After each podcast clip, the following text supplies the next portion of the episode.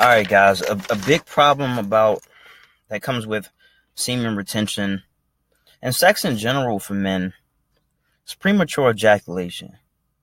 Now, it may especially be quite the test if you have been practicing semen retention because your dick is just going to be extremely sensitive to, to even to even look at a woman you know um, but it's going to be extremely sensitive, and especially if you don't use condoms.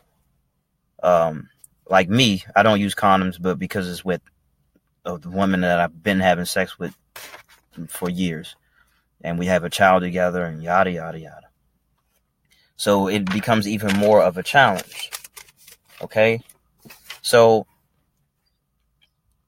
when I go look for advice for because I did have to deal with uh, not necessarily premature ejaculation, but I was getting to the edge extremely quick because again, I'm practicing semen retention.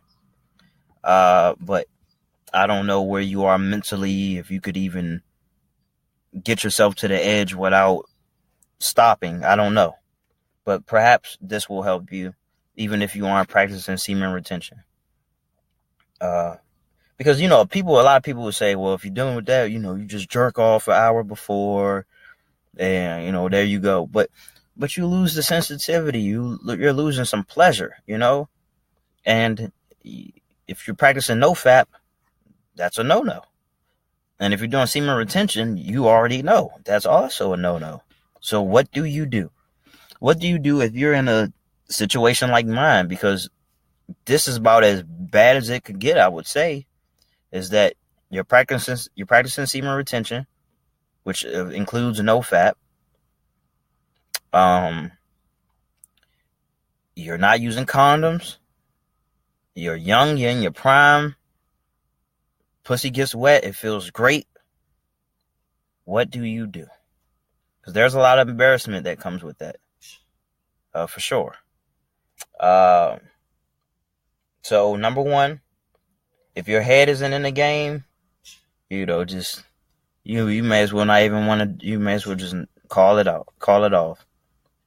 Now, hopefully, I mean, this is very more fitting if you're dealing with somebody that you're used to having sex with, and you know, you know, maybe you're in a monogamous relationship or or not, whatever.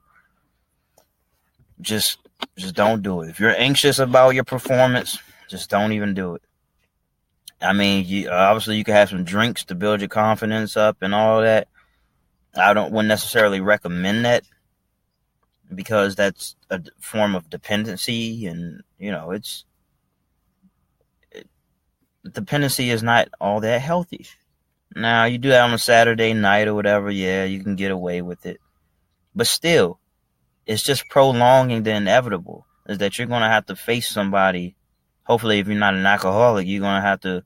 You may find yourself in a you know, very sexual situation, there might not be no alcohol around, and you know, for whatever reason, and you may not want to rely on alcohol all the time. I would hope not, you know. So, if you know, if my head's not in the game, then I just, I just probably won't do it anyway. You know, obviously there are ways that you can get your head in the game and that's just to, you know, exercise, get yourself a cold shower going, boost your testosterone. And I know what you're thinking, uh, you know, a cold shower, it really shrinks your man. You know, it doesn't make you as horny, but it actually makes you very much fertile. But anyway, it kind of resets you. So you you probably won't be having sex directly afterwards, or, or maybe you can make it work. I mean, there are ways to get your dick up, as you know. Um, and it would help to have some help from your partner um, if you aren't embarrassed about how small your dick is going to look after a cold shower and you're going to have baby balls, okay? Deal with it. Um, but it does help. You know, it also helps to. Uh, I found that if you are really hot in the pants and you just feel like, damn, if I just stick it in, I'm going to come. You know, you just put a little cold water on it. You don't necessarily have to take a whole shower, but put a little cold water on it, a little cold water on your balls, you know, it, it does help a little bit. Um, number two, take your time, man. Take your time. to focus on the moment, breathe, take it all in, you know, and make yourself more of an animal because no animals are focusing on, oh, what if I come too fast? What if I come too fast? Oh, oh, this is really it. This is about to happen. I'm about to get pussy. Oh. So you want to get yourself more aligned with nature. And nature, you know, we nature just does what it does. The bird just, you know, how about to say a bird just barks, but a bird just chirps because that's what it has to do. It goes get them worms because that's what it has to do. It fucks because that's what it has to do. If birds do fuck, I'm a little bit ignorant, but I think they do or you know a dog. Dogs fuck because that's what they got to do, a wolf or whatever. It's what you got to do, you know. So easier said than done, but if you're able to channel that like I am, it it helps. Um. Uh, and uh, see. So yeah, you know, just take you know, just take your time, ease into everything, do the foreplay. You know, get her nice and worked up.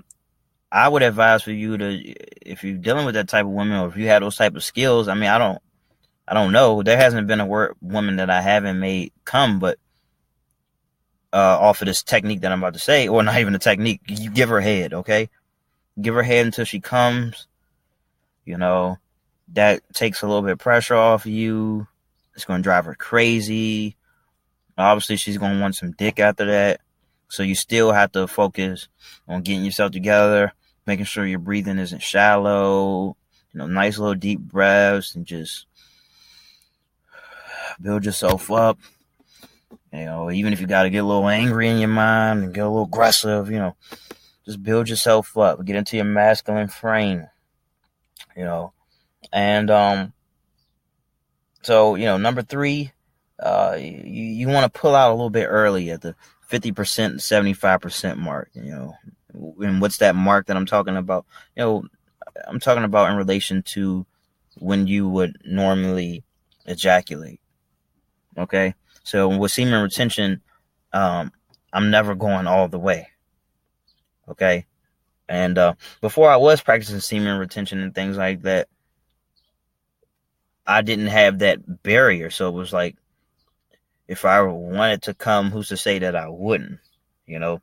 But mentally now I understand, okay, I'm holding in my semen for a greater reason, for a greater purpose, okay? And I'm not making babies right now. You know, I want to keep my most powerful fluid within me and I got some momentum going. I'm I got a nice little streak going. Uh, it's been happening for months. Sex can still be enjoyable without the fucking three, five second ejaculation, and then it's all over, then I curl up into a ball. So I don't have to deal with that. And you know, that allows me to take it out and again focus on my breathing and give a little head, switch positions, drink some water, you know, and boom, right back at it. Okay. So another thing that you can do is make sure that you are you are in comfortable positions. Okay, being in uncomfortable position, uncomfortable positions forces you to put in more work. It compromises your breathing and things like that, and that's gonna make you come fast. It's gonna bring you to that. Uh, gonna bring you to the edge faster.